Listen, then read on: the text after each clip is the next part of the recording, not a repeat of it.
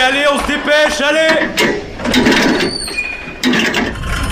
Vie étudiante et associative, c'est la grande voile. Écologie, Il y a pas de voile, abruti. Politique, culture et société, Immersion dans 10 secondes. Et parfois un soupçon de sport.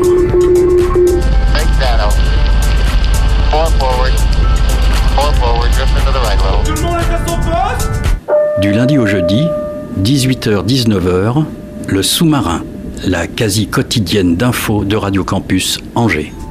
Il est 18h tout pile sur le 103 FM. Bonsoir à toutes et à tous. Toute l'équipe de Radio Campus vous souhaite une très belle année 2023. On espère que vos vacances se sont bien passées. Nous, on a chillé au max. Bon, après deux semaines de chill, retour au travail, il faut bien. On a fait notre rentrée ce matin, plus déter que jamais à vous proposer du contenu de qualité. Au passage, on embrasse bien fort Adèle, Mathilde et Étienne, restés un petit peu plus longtemps en vacances. À partir de ce soir et pendant toute la semaine, on vous remet nos meilleures interviews de la fin d'année 2022. Le programme d'aujourd'hui oscille entre exploration fluviale et rap en juin. Restez bien avec nous. Et oui, c'est important parce qu'on écoutera aussi de délicieuses chroniques. Ce sont bien sûr celles d'Anne-Lise et d'Hermine, comme tous les lundis. Vous êtes bien au cœur de l'actualité locale, retenez votre souffle et ajustez votre gilet de sauvetage. On part en immersion pour une heure ce soir.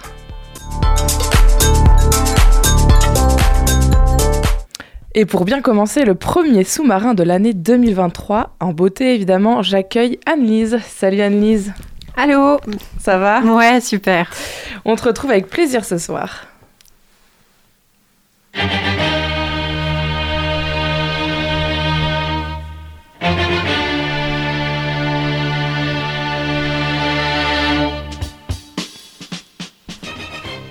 La fois dernière, je vous avais dit que je vous parlerais de la colère. Je garde ce petit sujet au chaud, si vous le voulez bien, pour vous parler aujourd'hui. Bah ouais, nouvelle année oblige, des bonnes résolutions. Les fameuses. Ah, les bonnes résolutions. Chaque année, je souris de voir les gens autour de moi qui les prennent. Et oui, figure-toi, Alice, cette année, j'ai décidé de m'y mettre. Pourquoi pas? Après tout, une résolution, si elle est bonne, c'est plutôt pas mal, non? Bah oui. Eh bien, pour moi, ce sera Dry January. Allez Je suis une idéaliste. Alors je fais des listes que je n'applique jamais. Je supplie ma volonté froide comme un glaçon. Elles sont si diverses et tombent en averse. Comme des révolutions, les bonnes résolutions tranquillisent mon esprit. Bon, c'est sympa les bonnes résolutions, mais on sait bien que ça dure pas vraiment en fait. Alors c'est vrai, quand on parle de bonnes résolutions, on sent poindre derrière le truc qu'il faudrait qu'on fasse et qu'on va pas finalement faire. Mais le problème, Alice, c'est d'abord que il faut, je dois. Quand on commence une phrase comme ça, c'est qu'a priori cette injonction, parce que c'est clairement une injonction, hein, vient de l'extérieur, ou en tout cas qu'elle n'est pas vraiment de nous. En analyse transactionnelle, on parle de driver. Un driver comme quelque chose qui nous impose quoi faire en fait. Ouais, exactement. Les drivers sont des messages qui, à force d'être répétés, influencent inconsciemment notre comportement depuis l'enfance. L'analyse transactionnelle en pose 5. Sois parfait, fais plaisir, sois fort, fais des efforts, dépêche-toi. Ça vous parle?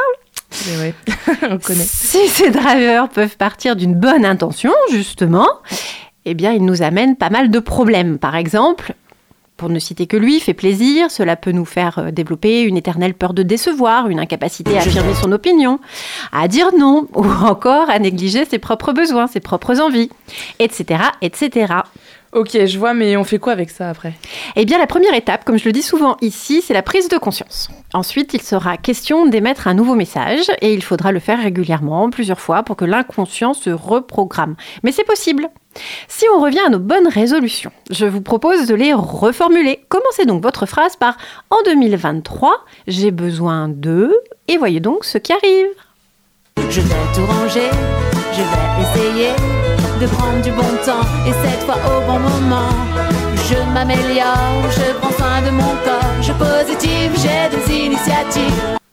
Dans les années 80, Desi et Ryan ont développé la théorie de l'autodétermination. Plus la motivation est autodéterminée, plus elle sera grande et plus nous parviendrons à notre objectif. Autodéterminé, ça parle de la motivation qui vient de nous et pas de la récompense que l'on reçoit de l'extérieur. La forme la plus autodéterminée, selon eux, est celle qui fait référence à nos valeurs, à nos buts, ce qui est au cœur de ce qui me définit en tant qu'individu, le cœur du réacteur, comme je dis souvent. Si vous commencez votre phrase par en 2023, j'ai besoin d'eux, et que vous vous autorisez à finir cette phrase sans censure de la commandant tour, coucou le surmoi en psychanalyse, alors il y a des chances pour que cela reflète sincèrement un objectif que vous auriez bien raison de vous donner pour cette nouvelle année. Quand vient le mois de janvier, je nage. Même au mois de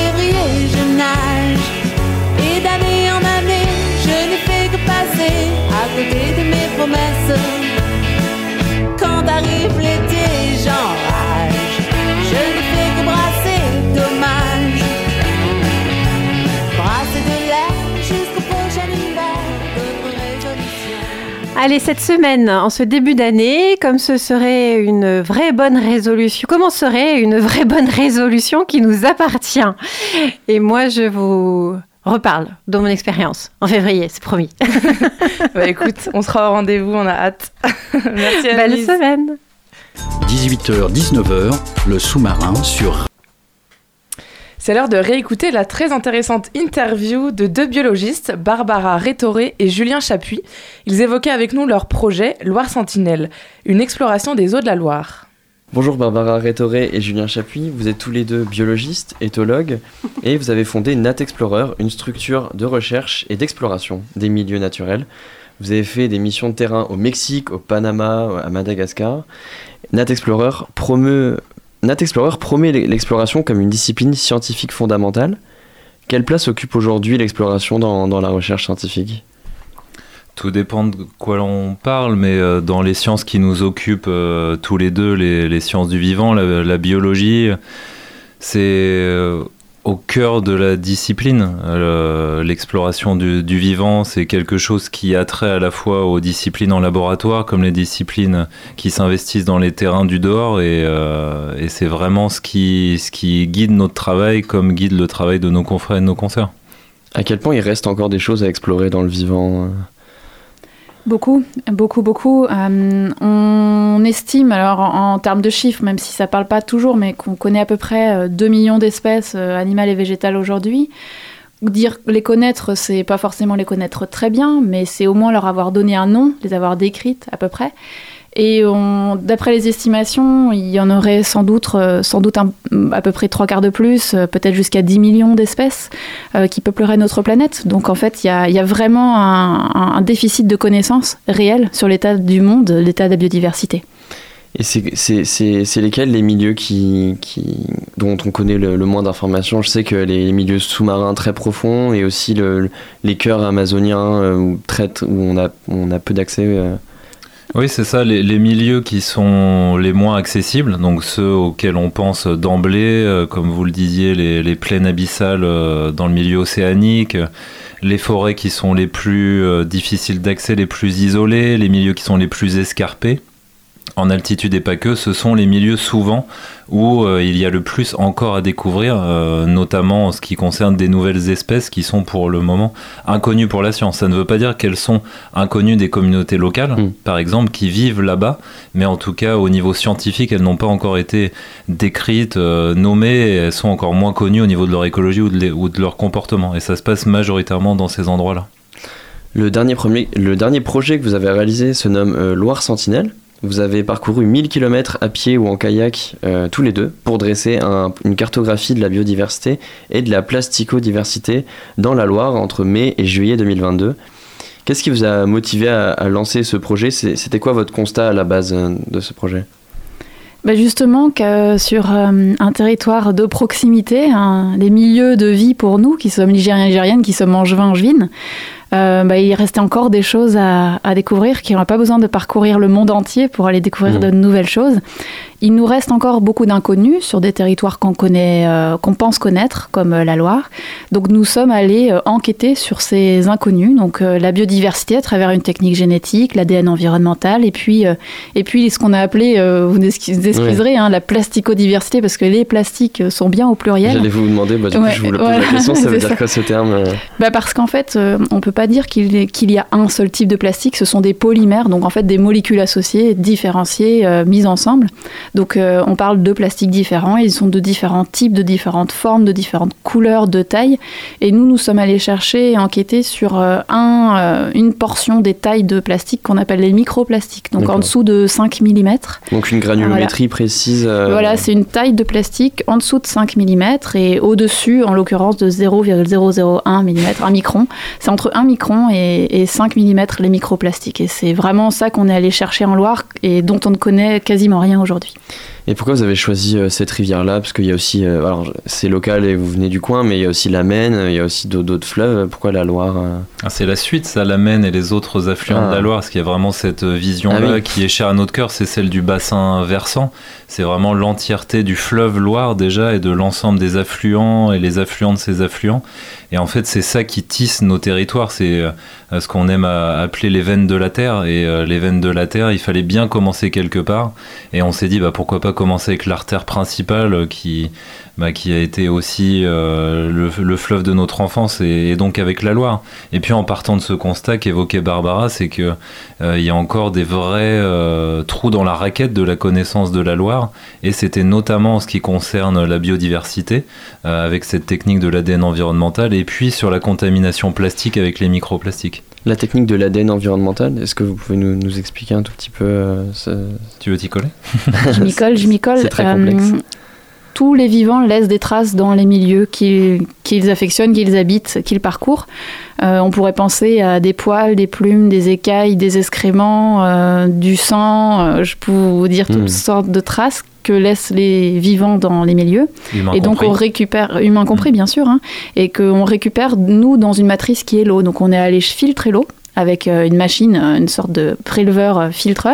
Et ce filtre, en fait, contient dessus, une fois qu'on a prélevé l'eau pendant 30 minutes, contient euh, des, évidemment des particules de, de sédiments, hein, du sable, etc., mais euh, aussi des traces laissées par tous ces vivants qui se mélangent à l'eau, hein, c'est évident. Et donc, on va étudier après, après ça en laboratoire, en génétique, pour aller chercher à qui appartiennent ces fragments d'ADN, en fait, qui sont évidemment invisibles à nos yeux, une fois de plus, mais qui sont intéressants pour remonter aux propriétaires. Donc, euh, quelle, quelle espèce a touché tel type de plastique et dans tel endroit Alors, il y a- Non, il y a on fait pas pas de- le lien il y a pas direct. de lien direct, mais par l'ADN environnemental va nous bah, permettre de savoir qui est là Ouais. à un moment donné. Et là où c'est beau, nous, on aime bien dire aux enfants que c'est une capsule spatio-temporelle parce qu'on remonte dans l'espace et dans le temps, Mm. parce que l'ADN persiste un peu pendant quelques jours dans l'eau. Et, euh, et donc, ça nous permet de savoir sur un intervalle de Loire qui est là. Et en fait, euh, des, les vivants, par leur présence, vont nous dire est-ce que la Loire, elle est en bonne santé Mm. Et si ce n'est pas le cas, ensuite on remonte jusqu'aux causes. Et ça, ça permet de parler après avec différents publics de qu'est-ce que l'on fait pour mieux vivre avec le fleur. Avec le fleuve, pardon. Et avec les fleurs aussi, c'est important. Euh, Oui, juste pour revenir sur l'idée de, de plastico-biodiversité, est-ce qu'il y a des plastiques qui reviennent plus souvent, enfin que vous avez constaté euh, dans la Loire? Alors pour l'instant, on n'a pas tous les résultats. Ils commencent à émerger des laboratoires. C'est encore en cours d'analyse, tous nos échantillons. Et donc, euh, ce qu'on ce sait, c'est que oui, majoritairement, d'après les études du passé, dans des fleuves comme la Loire, mais comme d'autres, euh, il y a des types de plastiques qu'on retrouve plus que d'autres. On retrouve plus du polyéthylène, du poly- polypropylène et du polystyrène, qui sont en fait les fameux 3 P, euh, qui sont, si je le résume très simplement, les emballages alimentaires. Euh, les, euh, les dégradations de mégots de cigarettes ou de pneus de voitures et euh, aussi à tout ce proximité qui des est... routes avec les Exactement, en fait, bah, il faut, faut comprendre que tout le cycle de l'eau fait que tout finit dans, dans des fleuves. La Mm. fleuve, c'est l'exutoire final, mais c'est les fossés, c'est les routes, etc. Et ça, et ça se dirige vers ces exutoires que sont les fleuves. Donc, on retrouve essentiellement tout ce que l'on consomme majoritairement. Les bâches agricoles aussi. En fait, il y a tout. c'est- pour ça qu'on dit souvent que le fleuve, là, en l'enquêtant, il révèle beaucoup de choses et qu'il est un peu le miroir de nos modes Mm. de vie. Parce qu'en fait, on retrouve ce qu'on consomme. Quelles conséquences a, a cette pollution euh, plastique euh, sur la, la biodiversité aquatique euh? Ben, on, on ne sait pas encore trop parce que euh, cette contamination plastique, par le prisme des microplastiques, on, on commence tout juste à l'investiguer. Ça a commencé dans les mers et petit à petit, on est en train de remonter ce qu'on appelle la chaîne de contamination. Donc après, on s'est intéressé au littoral, on a commencé à s'intéresser aux embouchures, le- le- les estuaires notamment, et là, on commence à aller voir ce qui se passe dans les fleuves et dans les rivières. Donc pour l'instant, on ne sait pas s'il y en a, même si l'hypothèse c'est qu'il y en a partout, euh, parce que partout où on cherche des microplastiques, on en trouve, que ce soit dans nos corps comme, euh, comme dans l'environnement extérieur. Mais euh, déjà, faut les- il faut les trouver. Et une fois qu'on les a trouvés, il va falloir essayer de mesurer quels sont les effets sur la santé globale. Donc à la fois la santé des écosystèmes, la santé des vivants au sens large et la santé des humains in fine. Et aussi la santé sur euh, l'impact sur les cultures agricoles, etc. Ça encore, ça a mesuré, c'est c'est pas, vous n'avez pas encore pu euh, mesurer Non, mais ces ce qu'on- en fait, euh, il y a des organismes vivants qui sont plus sensibles que d'autres aux pollutions, quelles qu'elles soient d'ailleurs, pas que plastique, Mm. euh, qui sont les organismes filtreurs. Euh, exemple type qu'on trouve en Loire, c'est des petites coques, des petits bivalves qu'on appelle des corbicules. En fait, Mm. c'est les coques que vous trouvez aussi en, en bordure euh, de mer, mais qui sont spécif- spécifiques au milieu euh, d'eau douce.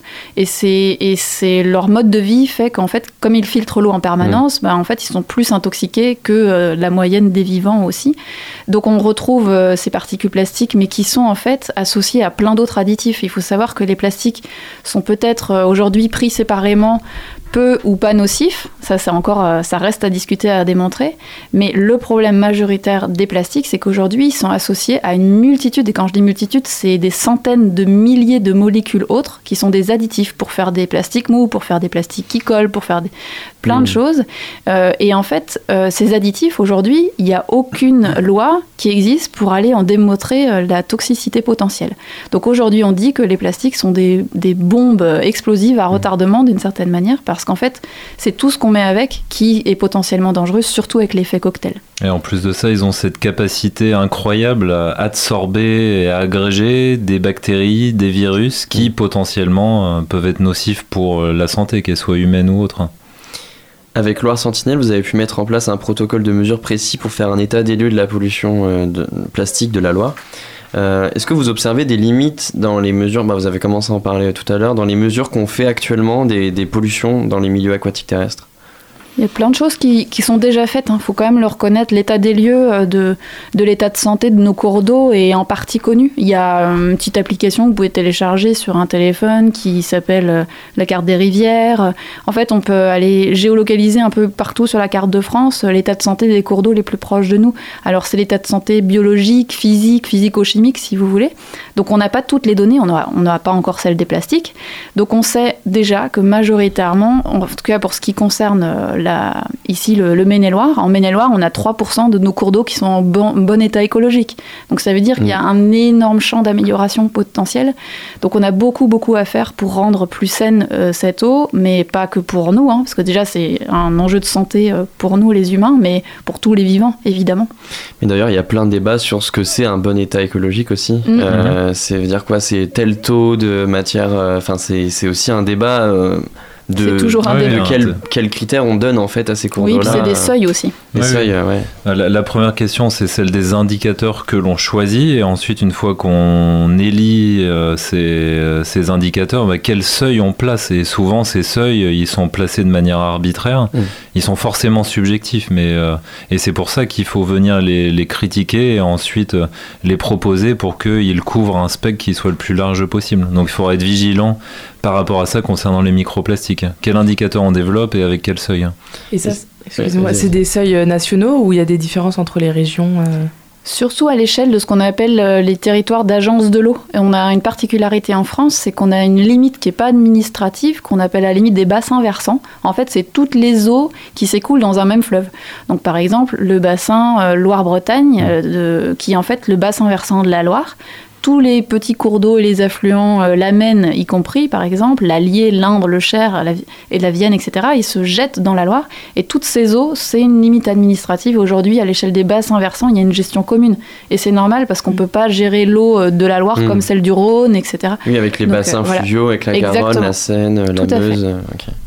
Et est-ce que c'est, c'est- ça serait possible dans un, dans, en ce projet dans, dans, de, vraiment trouver des critères objectifs et qui puissent être euh, à la fois adaptables à chaque écosystème et à chaque euh, type de topographie, etc., mais euh, qui puissent avoir ce, cette, euh, cette, euh, cette- ce caractère universel et où on puisse l'utiliser aussi dans d'autres euh, dans d'autres pays, etc. Et un, un espèce de consortium de- d'indicateurs. Ça, ça serait possible ou c'est assez illusoire quand même Non, on peut, on peut avoir des indicateurs qui sont transposables partout, mais après, il faut aussi accepter la particularité de chacune des régions dans lesquelles on se trouve. Et, euh, et, et il est- elle est là, la complexité à apporter au 21e siècle. On vit dans un siècle, on en est au tout début, mais qui est éminemment complexe. Et une manière d'apporter cette complexité, c'est d'avoir des bases de référence que peuvent fournir des indicateurs de santé des écosystèmes comme on essaye de développer avec la Loire, avec ce projet Loire Sentinelle. Mais ensuite, c'est accepter l'idée que on est toujours dans un contexte qui est particulier, contexte écologique, contexte social, contexte économique, etc. Et il faut réussir à, euh, à, à prendre ensemble ces deux éléments-là. Ce, projet de mesure des microplastiques, ça a déjà été fait en France, en Europe, dans le monde, où vous êtes vraiment pionnier dans ce domaine-là? Et, et si vous êtes pionnier, comment ça se fait qu'on ça s'est pas fait avant euh? Alors la manière dont on l'a fait est sans doute pionnier, mais par contre oui, la- les microplastiques c'est un sujet d'étude depuis une dizaine d'années à Mm. peu près. En France, à quelques endroits, le, le Rhône a été, euh, a été assez étudié. Et puis euh, pour ce qui concerne la Loire, il y a eu quelques prélèvements en Loire de par, la- de par des citoyens qui se sont engagés avec un laboratoire à Bayonne euh, dans le sud de la France pour faire des, des mesures participatives, mais avec des protocoles, on, on peut les appeler simplifiés, mais qui sont pas simplistes. Hein. J'insiste, qui sont importants aussi. Et, Ils sont peut-être euh, juste abordables. euh, oui, exactement. être Et nous, c'est tout à fait notre euh, idée aussi. hein, c'est d'a- d'accentuer ça et de rendre possible la- l'appropriation de ces protocoles par euh, tout à chacun. Et en fait, euh, on connaît bien l'état de, contamination en plastique des estuaires, euh, essentiellement des embouchures en Mhm. France, notamment de la Loire jusqu'à Nantes. Ça veut dire qu'on oublie euh, quasiment euh, 900, plus de 900 km de toute la Loire. Donc, euh, on s'est dit qu'il y avait quelque chose à faire. ouais. Le projet Loire Sentinelle euh, a aussi une dimension éducative et culturelle. Vous avez monté une résidence flottante dans laquelle vous avez accueilli des artistes, des penseurs et des penseuses pour réfléchir sur la question de l'avenir de la Loire et de notre avenir avec elle. Pourquoi est-ce que vous avez voulu euh, cette démarche pluridisciplinaire, à la fois éducative, euh, culturelle, scientifique? Pour nous, c'était une évidence que en partant, euh, en partant sur une expédition de proximité, on avait cette opportunité d'embarquer à bord euh, des artistes, si, si on les définit comme ça, et que de par leur pratique, ils pouvaient apporter quelque chose que nous, en tant que scientifiques, on ne pourrait jamais apporter. Mmh. Euh, un autre regard posé sur le fleuve, une autre manière de- d'aborder ce milieu, euh, un autre régime de connaissance, un autre régime de sensibilité. Parce qu'on n'aime pas opposer euh, le côté sensible et le côté scientifique. À notre, à notre sens, la, la science est tout aussi sensible, ou peut-être faut-il lui rappeler, mais on a toujours voulu, dans ce projet, travailler sur la complémentarité entre ces deux approches que sont l'approche scientifique et l'approche artistique, et, et ça continue aujourd'hui, et c'est vraiment passionnant de, de voir euh, et sciences dialoguer. Et maintenant, il faut travailler à retranscrire tout ça et à le partager auprès du public. Donc ça, c'est la phase d'après. C'est la phase de sensibilisation, d'éducation. Et, euh, on est dedans et, et on a hâte de partager ça le plus largement possible. C'est peut-être ça aussi qui permet d'attirer les gens, à- enfin d- que les gens s'intéressent, parce que des fois ça peut paraître justement quand on pense aux scientifique, bah non, euh, moi j'y connais rien du tout, euh, c'est trop bon, compliqué. euh. Mm. Mm, mm. Non, mais vous avez raison, c'est tout à fait ce constat tout simple qu'on a fait nous aussi et qu'on fait au quotidien d'une certaine manière, c'est que les sciences doivent se rendre plus accessibles et, et elles ont beaucoup de choses à dire. On, voilà, on résume souvent, hein, les sciences ont beaucoup de choses à dire, mais elles ne peuvent pas tout dire. Donc en fait, on essaye de trouver des sortes de, de stratégies pour euh, s'associer avec des personnes qui permettraient de créer autant de portes ouvertes pour d'autres publics qui viendraient pas à nous. Là, on est en train de réfléchir à plein d'autres choses, mais comment, comment on, a- on va vers des publics, comment on invite des publics Mm. à participer à cette science euh, et à s'impliquer dans cette science. Cette pluridisciplinarité, c'est un truc, c'est c'est une démarche qui est commune euh, dans les dans les recherches qui se font actuellement en 2022-2023. Ça, ça devient de plus en plus commun ou c'est Alors ça, ça reste à la marge, faut, il faut bien le dire, mais euh, c'est en train de, c'est en train de prendre auprès de certaines personnes, et je pense qu'il y a, il y a un effet générationnel hein, très clairement là-dessus, des, des jeunes scientifiques euh, bah, qui ont envie de travailler dans des projets pluridisciplinaires, des artistes aussi, Mm. Qui, qui trouvent à parler avec des scientifiques et pas que dans l'échange de connaissances, mais aussi, euh, bah, je, je le disais juste avant, dans le couplage entre les, les méthodes, les modes qu'on peut avoir et cette complémentarité. Parce que quand on commence à parler avec, euh, avec, entre artistes et scientifiques, on se rend compte qu'on a plein de choses en commun. Mmh. Euh, la créativité qui est, euh, au cœur de nos, qui est au cœur de nos pratiques, euh, les méthodologies qu'on peut développer. Euh, mais force est de constater quand même que c'est marginal aujourd'hui. Et, euh, mais il y, a des- il y a des bastions et il faut, il faut les défendre, ces bastions. Quels éléments peuvent apporter la, la recherche scientifique euh, à, la, à la protection de, de l'environnement et de la biodiversité en général? Bah, déjà, déjà d'apporter des faits. Mhm. C'est souvent à partir Apporter des des faits qu'on puisse. des cadres. euh, on, on ne peut pas reprocher à la science d'être, euh, de, de faire son travail. Donc c'est déjà ça, le travail, c'est déjà de dire bah, quel est le constat, quel est le, ce qu'on appelle les diagnostics en fait. Mhm. Donc là, on est en train de dresser un diagnostic, un nouveau, un nouveau diagnostic, mais c'est un, un parmi d'autres hein, de la Loire. Et puis après, qu'est-ce qu'on en fait? C'est en fait c'est Mhm. C'est le tout début du travail parce que ce diagnostic il est important, mais il n'est pas, il est pas, euh, il est pas suffisant. Il faut vraiment avancer à partir de ça. Qu'est-ce qu'on qu'est-ce qu'on projette comme type d'action Euh, Comment on peut sensibiliser le plus grand nombre? Nat Explorer, vous avez des, Ouais, des ouais. projets euh, pour après, une fois que vous aurez tous tous vos résultats d'analyse, etc., de, Bah déjà, Ouais, il faut avec des- communiquer. des, ouais. des politiques, des, des municipalités, des, de la Ouais. région, le département. Il, y y a deux phases différentes dans la suite de, de notre travail. C'est il y a l'aspect sensibilisation euh, et essayer de le faire auprès d'un public le plus large possible. Et puis il y a euh, ce que l'on appelle l'interpellation, qui à notre sens n'est pas exactement la même chose. Et c'est interpeller notamment les pouvoirs publics à différentes échelles. Mais euh, déjà, il faut recevoir les résultats. Les, les échantillons sont en cours d'analyse. Et ensuite, interpréter ces résultats, les rendre accessibles au plus grand nombre. Donc on, est, on en est au tout début. Mais, mais pour revenir à ce que disait Barbara, il y a une phrase qui résume bien ça, c'est on le savait, mais encore fallait-il le prouver. On sait qu'il y a des plastiques en Mm. Loire comme il y en a ailleurs. Mm. Mais tant qu'on n'apporte pas la preuve, tant qu'on n'est pas dans le domaine de Mm. l'irréfutable, il y aura toujours des personnes pour dire bah on n'en est pas sûr. Mais là, avec ces chiffres-là, on ne pourra pas dire qu'il n'y a pas un problème en Loire comme, euh, comme dans d'autres milieux. C'est quoi la suite pour Net Explorer pour euh, l'année à venir, 2023 Bah, On va se concentrer sur ce qu'on appelle à proprement parler la remontée des résultats, en remontant la Loire, euh, au sens propre du terme, euh, après l'avoir descendu cette année. On s'est dit que avec l'arrivée des résultats, il était important d'aller rencontrer tous les publics qu'on a déjà rencontrés en descendant et même d'autres publics, Mmh. en venant leur amener les résultats de, de toutes les personnes qui nous ont vus à pied en canoë là euh, sur cette descente pendant trois mois. On a beaucoup de gens à, à revoir et ils attendent pour certains certaines avec impatience les, les résultats. Alors avec un peu d'anxiété aussi, il faut quand même le reconnaître parce qu'il y a de l'anxiété derrière des résultats qui seront pas forcément euh, réjouissants. Après, la biodiversité, l'ADN environnemental peut nous réserver quelques surprises. Euh, et bonne, par exemple, le retour d'une espèce menacée dans certaines zones, etc. Donc euh, ça, ça va être notre grand travail, de faire remonter les résultats, de les rendre les plus accessibles possibles. Merci beaucoup, Barbara Rétoré. Et ah, tu voulais Oui, je juste euh, savoir, je me demandais euh, par curiosité, est-ce qu'il y a une partie de la Loire qui est plus polluée que d'autres Ou alors vous attendez encore Ah oui, c'est ça. Alors pour, le pour les microplastiques, on ne sait pas, mais des- la pollution, elle est tellement, elle est tellement diverse. Est-ce qu'on parle de métaux lourds? Est-ce qu'on parle de Mm. pesticides? Et en fonction de ces activités-là, on va avoir des portions de Loire qui sont plus polluées que d'autres. Mais le fait est que l'exutoire de l'exutoire, c'est l'estuaire. Toutes les pollutions de tout le bassin versant se retrouvent dans l'estuaire et viennent se mélanger dans ce qu'on appelle le bouchon vaseux avec des sédiments. Et euh, c'est tellement pollué que certains poissons ont du mal à passer à travers ce bouchon vaseux euh, parce que c'est une zone où il y a quasiment plus d'oxygène du fait de cette pollution.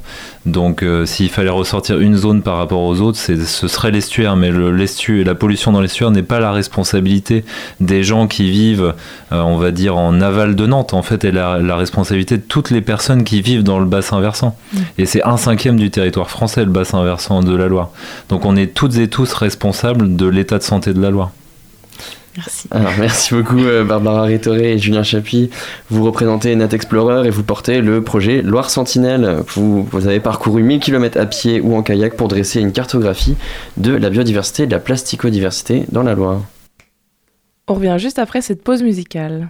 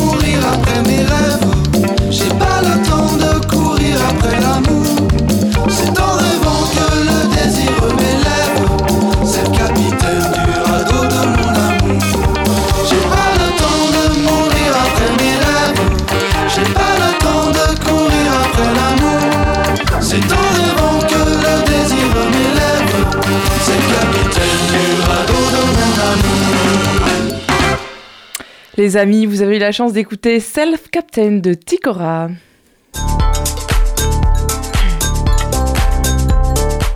La deuxième interview best-of qu'on vous propose ce soir est celle d'un rappeur angevin, Odor. Ouvrez grand vos oreilles, Odor est dans la place. Salut Odor, euh, merci de, de- d'être venu euh, à Radio Campus. Donc, Salut euh, les gars, merci à vous. On te reçoit donc dans le cadre de ton dernier EP Lithium qui est sorti le 21 octobre. Alors j'ai cherché plusieurs explications pour ce nom de d'EP. Ok. Alors je vais, je vais t'en délivrer une, Mhm. tu vas me dire ce que t'en penses. Euh, le lithium est un composant utilisé dans les piles et les batteries.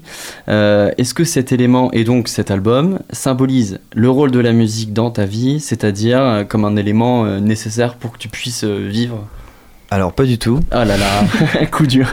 En fait, le lithium, t'as deux définitions. T'as la première que t'as donnée qui est, qui est bonne, mais qui est pas celle en lien avec mon EP. Moi, en fait, c'est un médicament qui est prescrit pour les personnes dites borderline ou qui ont des qui sont euh, comment dire euh, qui ont des soucis de des gros changements de comportement euh, comment on appelle ça Bipolaire. bipolaire exactement merci et du coup et bah tout simplement c'est plus dans ce lien ce- le lien du médicament Parce le lithium Parce qu'effectivement, ton EP, il est centré autour de la thématique de la santé mentale. L'introduction, c'est une discussion entre toi et ce qui s'apparente à un, à un psychologue ou un psychiatre. Encore que, vu le titre caboche, on pourrait supposer que c'est peut-être une discussion avec ton inconscient. Enfin bon, je suis peut-être trop dans la théorie, mais on aime, que- on aime les théories pourquoi est-ce que tu as voulu aborder cette, cette thématique dans cet EP Euh, en fait, euh, à chaque fois que je sors des EP, en général, euh, je fais plein de sons, tu vois.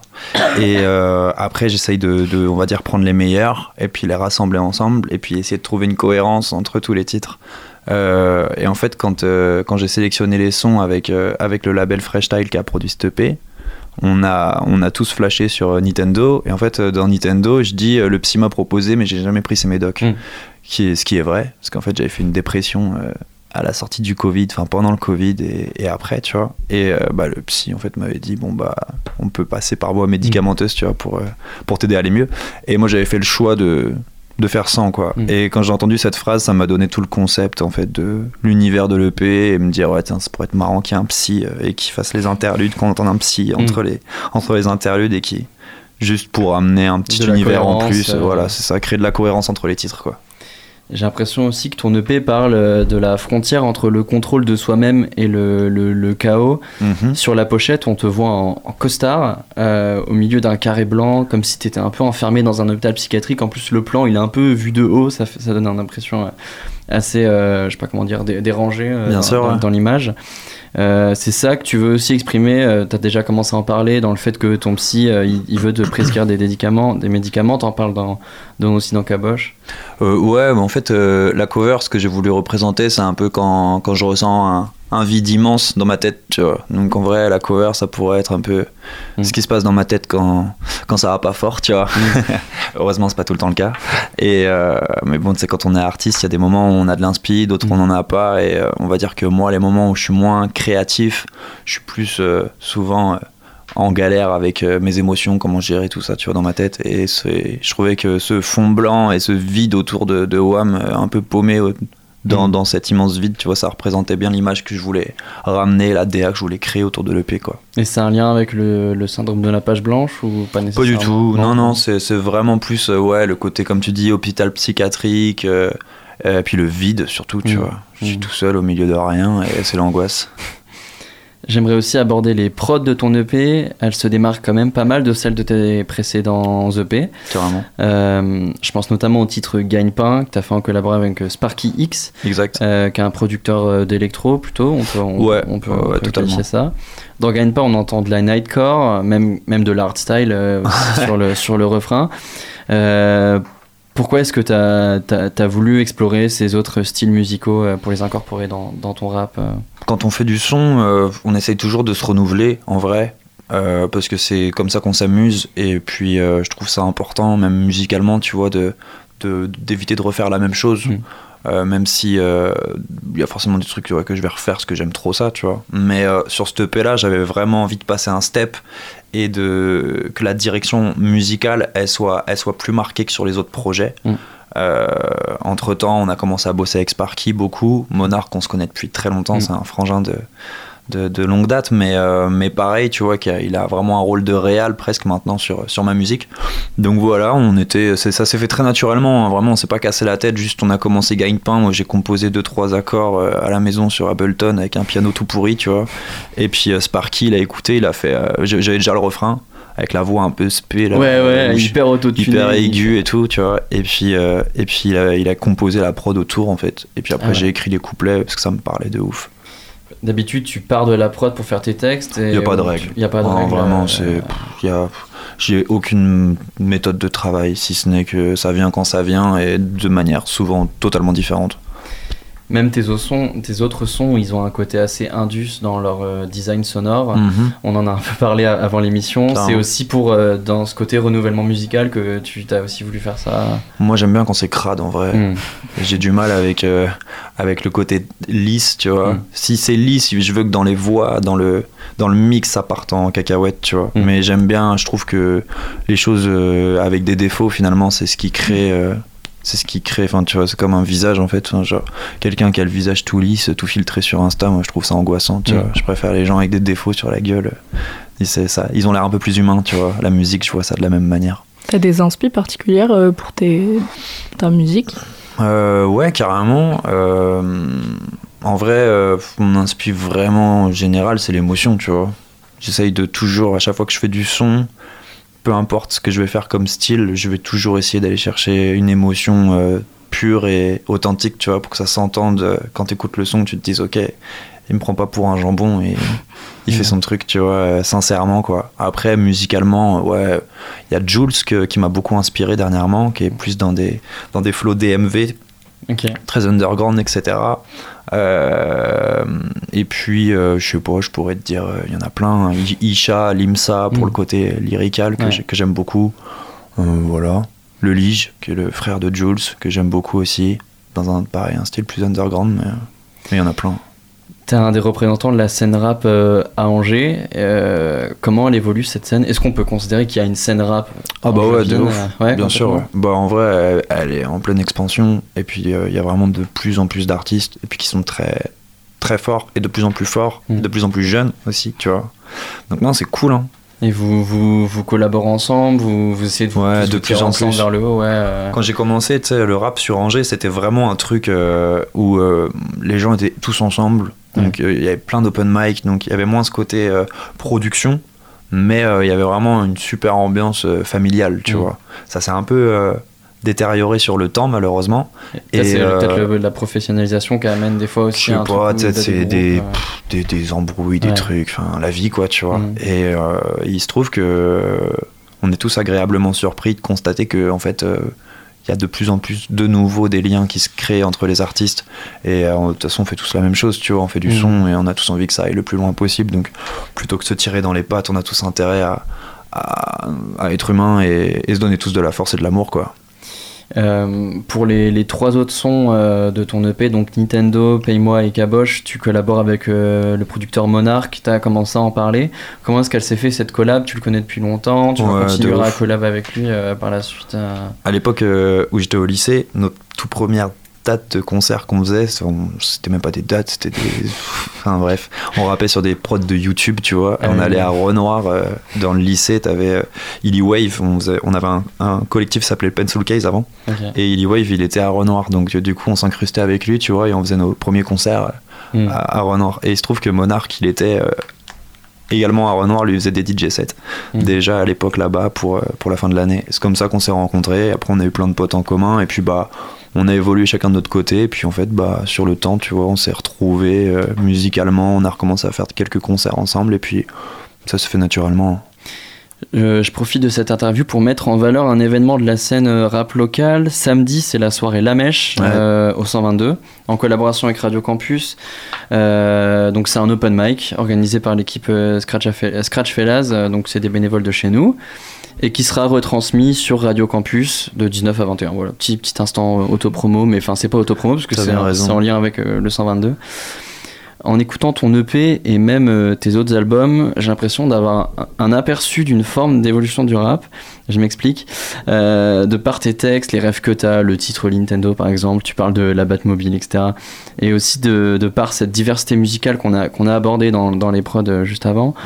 J'ai l'impression que la nouvelle génération de rappeurs euh, a grandi comme beaucoup de jeunes, euh, comme moi par exemple, avec un MP3, plein de sons différents. Il y a euh, du rap des années 90, il y a du Skrillex, il y a du metal, il y a euh, Limp Bizkit, enfin je sais pas.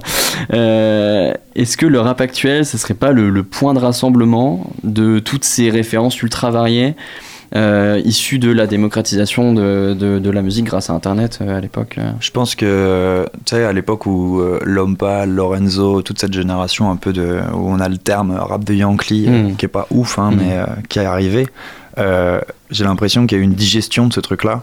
Et que Mm. du coup, une fois que ça, ça a été passé, on a eu justement cette nouvelle génération qu'on pourrait dire New Wave, etc.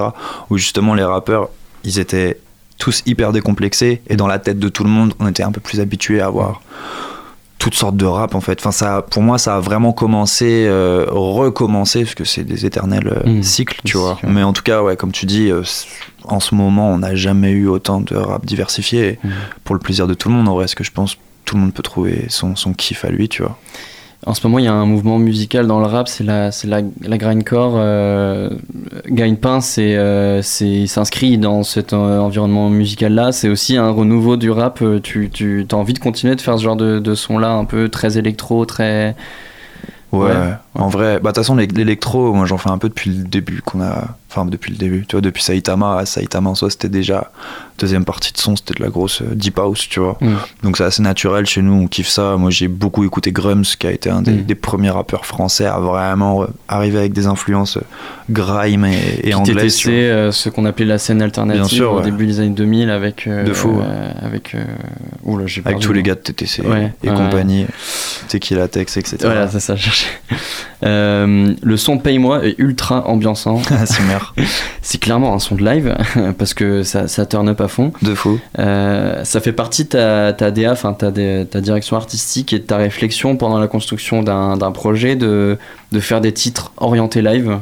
Non, non, non, je fais juste ce qui me plaît en vrai. Ok. Euh, le live, moi, ça a toujours été mon truc. Et des fois, j'ai envie de faire des, des sons méchants.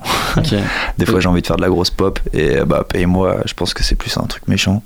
Genre ça part de ta culture du live que t'as depuis le début de ta Ouais, il y a et- toujours une énergie, tu vois, je pense, euh, à ce moment-là. Cette prod-là, on l'a fait avec Monarch. On allait faire un concert au Havre. On était dans le train et je lui ai dit, tiens, euh, j'ai cette boucle, la boucle du sample, tu vois, que j'avais faite moi-même.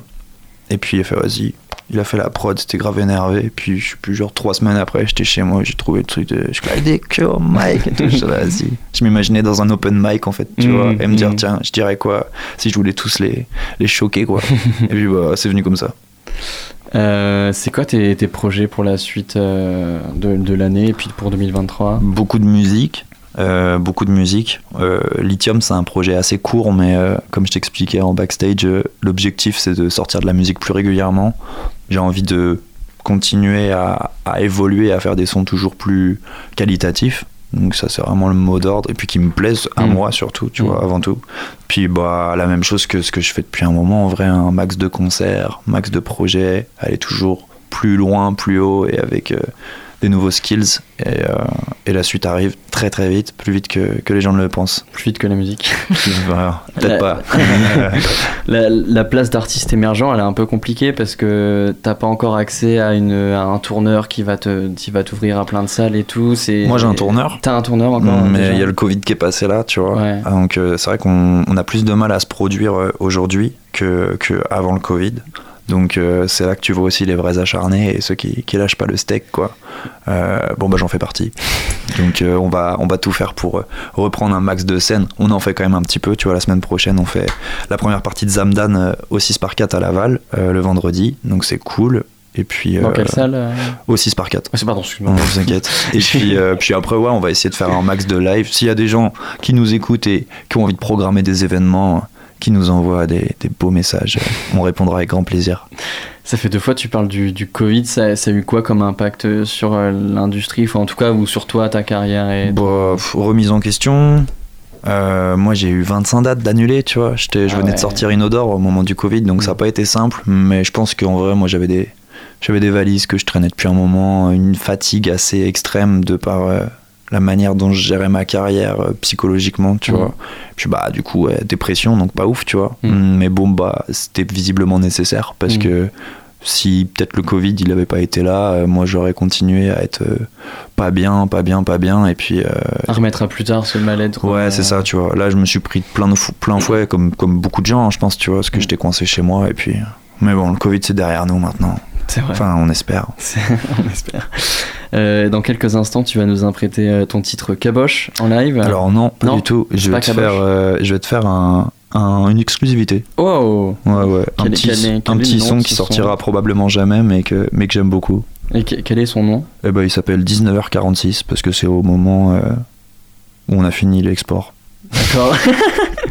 Et euh, est-ce que tu peux nous en parler Euh, Qu'est-ce que, qu'est-ce que tu... Non, bah, je vais te le rapper, et puis euh, t'auras C'est la juste à écouter, hein, c'est la- franchement. C'est la, musique qui parle. Ouais, exactement. Et ben, bah, on y va C'est parti, non? Let's go. Let's go. Yeah. Ok, ok. Oh, dis. Lithium est disponible. Va le streamer, c'est important. Ok, ok.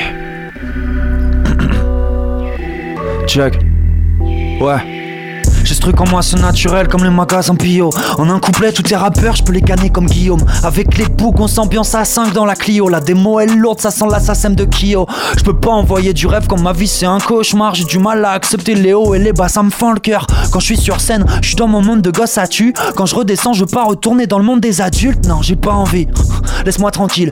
Me demande pas si je t'aime encore, c'est moi, je sais pas mentir. Ma plus grande peur, c'est de passer à côté de mon existence. Elle m'a broyé le cœur, claqué la porte, puis y a eu un silence. J'ai pas envie. V. Laisse-moi tranquille. Me demande pas si je t'aime encore, c'est moi, je sais pas mentir. Ma plus grande peur, c'est de passer à côté de mon existence. Toi, tu suis les règles, mais mon rêve, t'as déjà les deux pieds devant. T'as cru que les soirs allaient te refaire le jour où t'en as, tu bats, tu fais des vidéos de développement personnel, tu sais pas de quoi tu parles. Et toutes tes études, c'est que la théorie. Un jour, il te restera plus colle de la vie, ça, ça terrorise. Je ramène des flots, des mélodies, pas de stylo, big, ça sort tout droit du cerveau, comme si je t'ai branché en XLR. Il me demande mon avis sur sa musique, après il s'énerve. Dans l'home studio, sa cuisine, je me sens comme dans la kitchenette. Je suis devenu professionnel, ça fait loin les buissonnets. Bientôt mon heure, après c'est mon tel qui se met plus qu'à sonner. Yeah, je suis impassionné, yeah, y a rien de rationnel. Je passe mes journées devant mon ordi comme un actionnaire. J'ai pas envie. Laisse-moi tranquille, me demande pas si je t'aime encore, c'est moi je sais pas mentir. Ma plus grande peur c'est de passer à côté de mon existence. Elle m'a broyé le cœur, claqué la porte, puis y a eu un silence. J'ai pas envie, non, laisse-moi tranquille. Me demande pas si je t'aime encore, c'est moi je sais pas mentir. Ma plus grande peur c'est de passer à côté de mon existence. Toi tu suis les règles, mais mon rêve t'as déjà les deux pieds devant, ok. Yeah. dis. Check. Ouais. Check. Elle m'a poignardé le cœur, c'était un crime passionnel. Je suis resté keblo devant la porte avec le doigt sur la sonnette. Deux ans ça fait long, assommé par la dépression. Tu vas jamais y arriver si tu te remets jamais en question. Je voulais plaire à tout le monde par manque de reconnaissance. Je vois que des adultes qui se séparent depuis le jour de ma naissance. J'ai peur de passer à côté de mon existence. Elle m'a broyé le cœur, claqué la porte, puis y a eu un silence. Merci beaucoup. Bravo. Merci, merci, c'était chouette. Je rappelle juste que donc il s'agit bien d'une euh, interview rediffusée, donc euh, l'événement La Mèche est, déjà- est déjà passé pardon, il y a quelques semaines. 18h-19h, le sous-marin sur Radio Campus Angers. Bon, malheureusement, euh, notre coordinateur Hugo a mal fait son travail. il a oublié de dire à Hermine qu'il y avait, enfin, qu'il y avait bien une émission, donc elle n'est pas sur Angers. Il faudra attendre la semaine prochaine pour écouter son nouveau portrait. Et donc, c'est déjà la fin de ce sous-marin. Merci à tous ceux et celles qui nous ont écoutés. Bien sûr, à Augustin pour son aide à la technique. Bon, vous l'aurez peut-être remarqué, c'était pas trop ça ce soir. c'est la rentrée, mais bon, on le remercie très fort pour son engagement. Nous, on se retrouve dès demain, 18h, pour le prochain sous-marin. Et d'ici là, n'oubliez pas, les bonnes ondes, c'est pour tout le monde. Retrouvez le sous-marin en podcast sur toutes les plateformes et sur le www.radiocampusangers.com.